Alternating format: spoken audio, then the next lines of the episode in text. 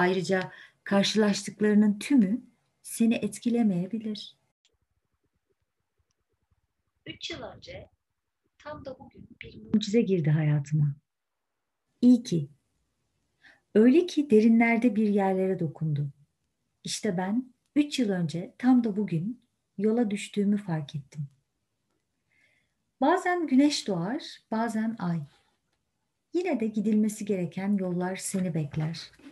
Yola çıktığında esintilerle, rüzgarlarla, hatta fırtınalarla karşılaşırsın.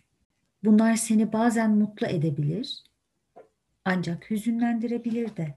Tüm dünyada yalnız olduğunu, güçsüz olduğunu hissedersin. Yine de yol almak her zaman farklıdır. Çünkü yolun kendisi heyecanıdır. Çünkü umut doludur. Çünkü fark ettirir. Yeni şeyler görebilirsin yollarda. Olağan yaşamında hiç karşılaşmayacağın yeni şeylerle karşılaşabilirsin. Bazen karşılaştıklarınla da karşılaşabilirsin yeniden. Yola çıkmaya, yol almaya sadece sen karar verebilirsin.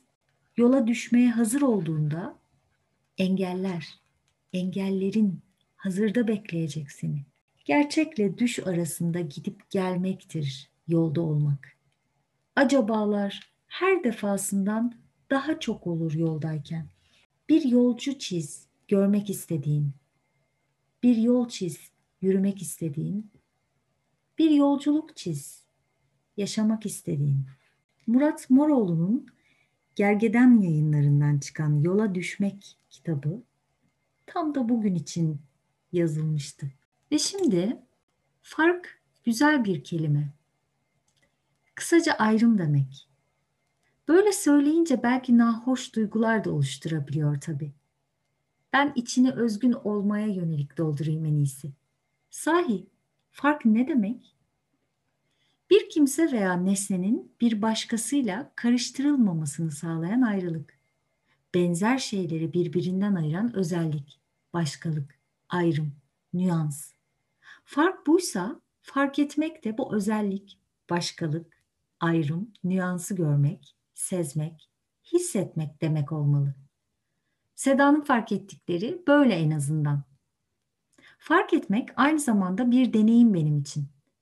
Önce kendinin, sonra seni çevreleyen yaşamın ihtiyaçlarını fark etmek. Fark ederek deneyimlemek. Harekete geçmeni sağlayan bir işaret. Bu yüzden fark ettiklerimi buluşturuyorum bir sloganla.